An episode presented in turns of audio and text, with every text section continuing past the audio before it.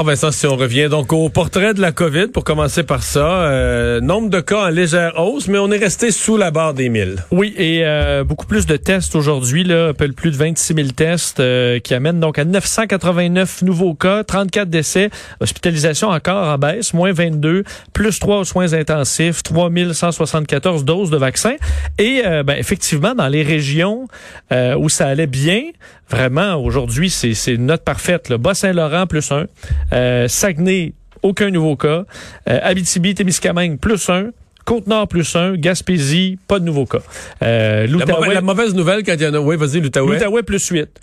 L'Outaouais sont en bas de 10 depuis deux jours. Ça, c'est la région, à mon avis, qui, qui s'en va vers une certitude de passer au orange. C'est peut-être même la seule pour la, la, le prochain déconfinement. Mais j'allais dire, euh, la mauvaise nouvelle, c'est que si on a 989 cas, puis qu'il y en a presque zéro dans autant de régions, euh, il y en a à Montréal, et c'est un peu ce que disait la directrice de la santé publique. Elle disait, le portrait général du Québec, c'est on n'est pas rendu là du tout, du tout à Montréal. Là. Non, et honnêtement, c'était, euh, je trouve ça un peu déprimant euh, d'écouter. on vit un peu comme un certain point au printemps, où la, la pandémie redevient une affaire montréalaise. Oui, et avait en fait coincé un peu sur un plateau euh, présentement à Montréal. C'est autour de 400 cas dans ben, même on dit elle euh, docteur Mylène Drouin parle d'un plateau élevé de 500 cas par jour. Aujourd'hui, on en a 499. Euh, hier et avant-hier, c'était moins, mais elle disait on a fait beaucoup moins de tests. Il y a des journées où Montréal était moins élevé, c'est parce qu'on faisait moins de tests. Alors selon elle, on est en rouge et en rouge très franc. Alors, tu sais, ah, oui, un peu partout, on, là, ouais, à Montréal, il n'y a pas de doute. Là. Et à plusieurs endroits, on espère tomber dans l'orange, on l'est pas déjà. Montréal, rouge très franc.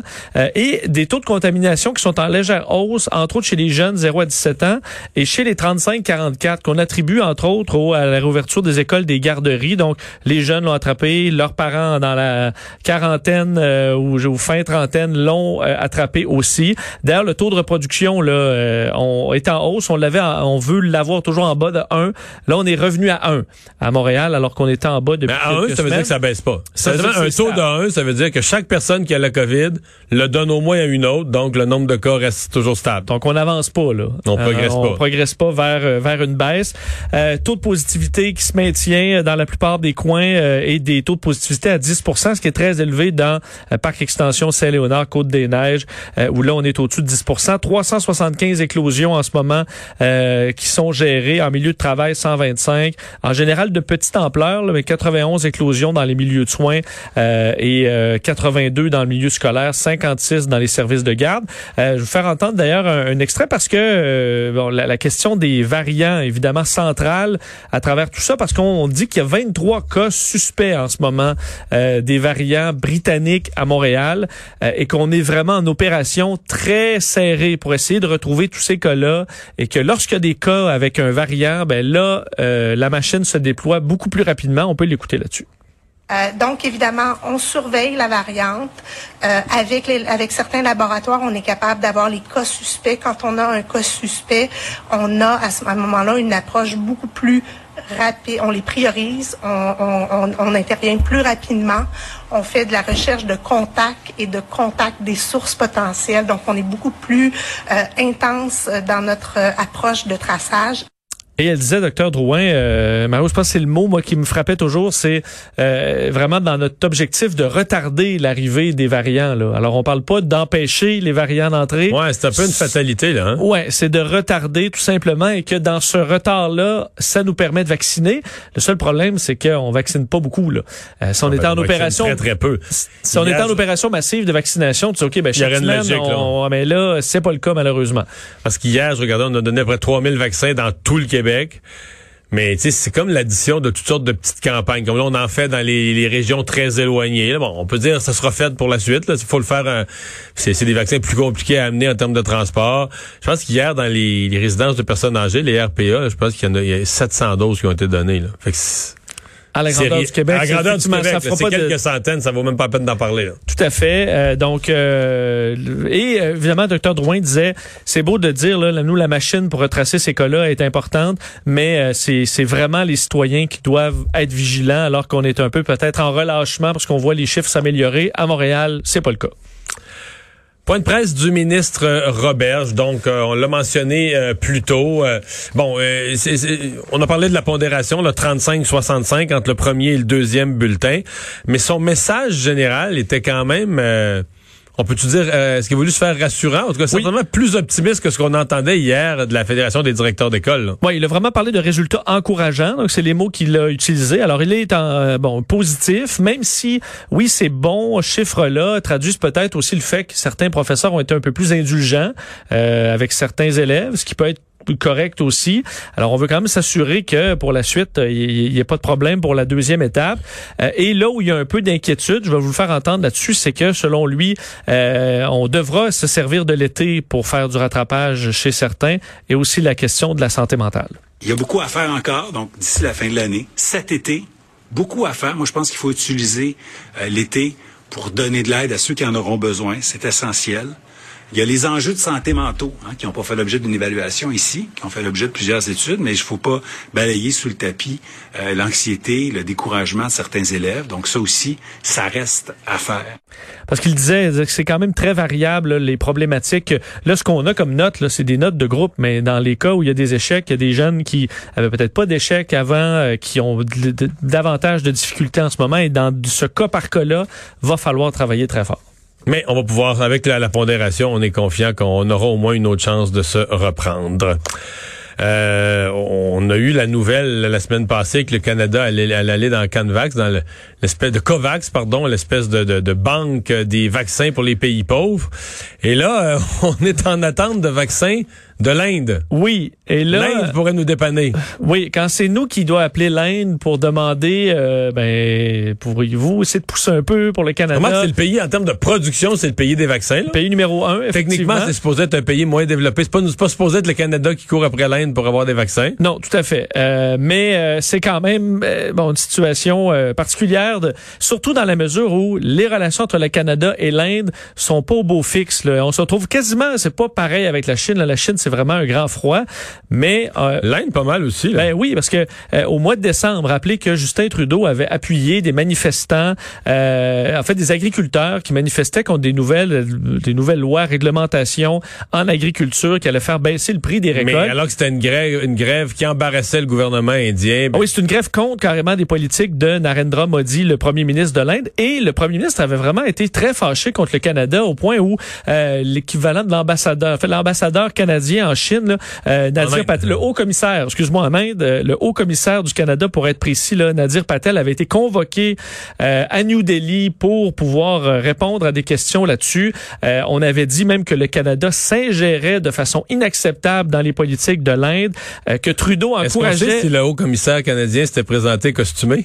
Pour, être, à l'image de son premier ministre? J'écoute, je pense qu'on est très prudent dans, dans tout ça, mais on disait que Justin Trudeau encourageait les manifestations d'extrémistes. Bref, euh, ça tombe mal de devoir en ce moment euh, faire les yeux doux à Là, en gros, on est pogné avec la Chine, on, qui aurait pu nous aider pour les vaccins. C'est planté. On est pogné avec l'Inde qui pourrait nous aider pour les vaccins. On sait pas, on sait pogné avec les compagnies pharmaceutiques. Fait que tous ceux qu'on supplie pour avoir des vaccins aujourd'hui, c'est les gens qu'on a insultés dans les dernières années. Là. Oui, ben oui. Au, moins, c'est plus Donald Trump aux États-Unis, parce qu'il y a eu des froids aussi. Mais effectivement, par contre, là, ce qu'on sait, c'est qu'il y a eu un appel de Justin Trudeau vers Narendra Modi, le premier ministre de l'Inde. Il en a parlé aujourd'hui sur Twitter. C'est un zoom? Parce qu'un appel, il est pas obligé de mettre ses costumes. Il peut rester, il peut rester en chemise, non? Je, sais pas s'il l'a mis en attente. C'était une musique indienne.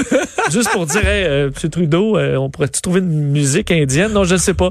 Mais les deux hommes se sont parlé. Euh, M. Modi il en a parlé, lui, sur son Twitter, parce que Justin Trudeau, pas fait de mention là-dessus. Euh, il l'avait pas annoncé, c'était pas à l'agenda. Mais euh, le premier ministre de l'Inde a dit qu'il s'engageait à faire de son mieux pour approvisionner le Canada en doses de vaccins. Mais tu penses pas qu'il y avait d'exprès? C'est comme pour mettre ça sur Twitter, montrer, euh, montrer le Canada euh, à genoux. Tu non? Je ben, vais essayer tu vois toujours la manœuvre politique derrière. moi, je vois ça comme une belle collaboration internationale. il aurait publié ça? Hey. En plus, je vais faire, je vais m'efforcer de trouver des vaccins pour le Canada. Surtout que ça engage pas. En fait, il s'est engagé à faire de son mieux. Ça, c'est une bonne façon de s'engager. Ouais, puis de dire que c'est très, très, très, très difficile, mais le Canada est très, très, très mal pris et on va en trouver. On s'engage, on ne pas dire qu'on va en trouver. On s'engage à faire de notre mieux. mais ça, ça. Alors, euh, et d'ailleurs, il a été questionné là-dessus, M. Trudeau, ce matin.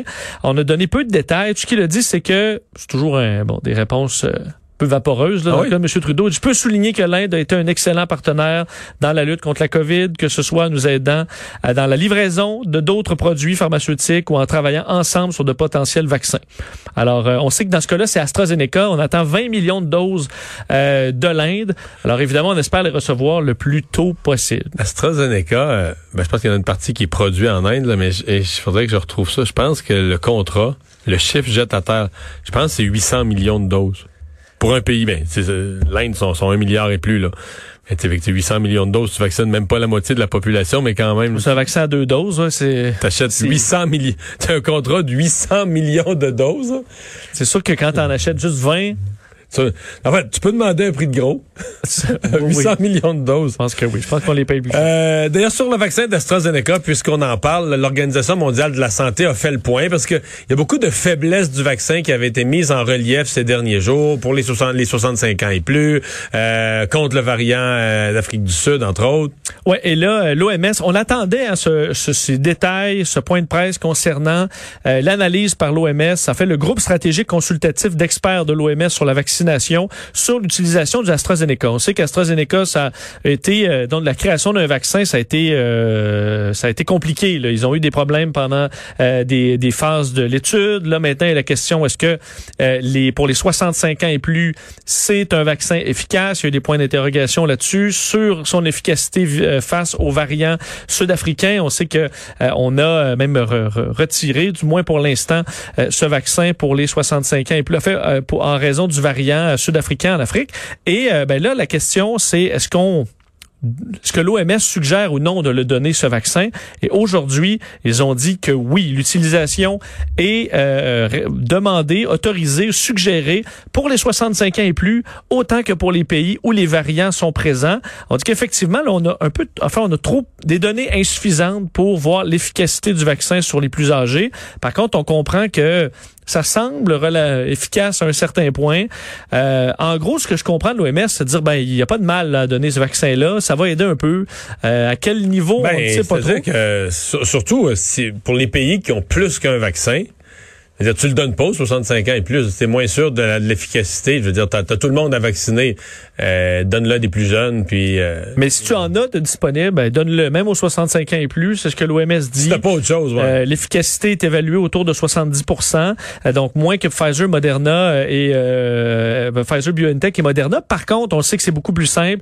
technologie plus traditionnelle, on peut mettre ça dans des frigos. Alors, pour les pays particulièrement... Moins cher aussi. moins cher aussi. Donc, c'est un vaccin qui est utile selon euh, l'OMS. Merci.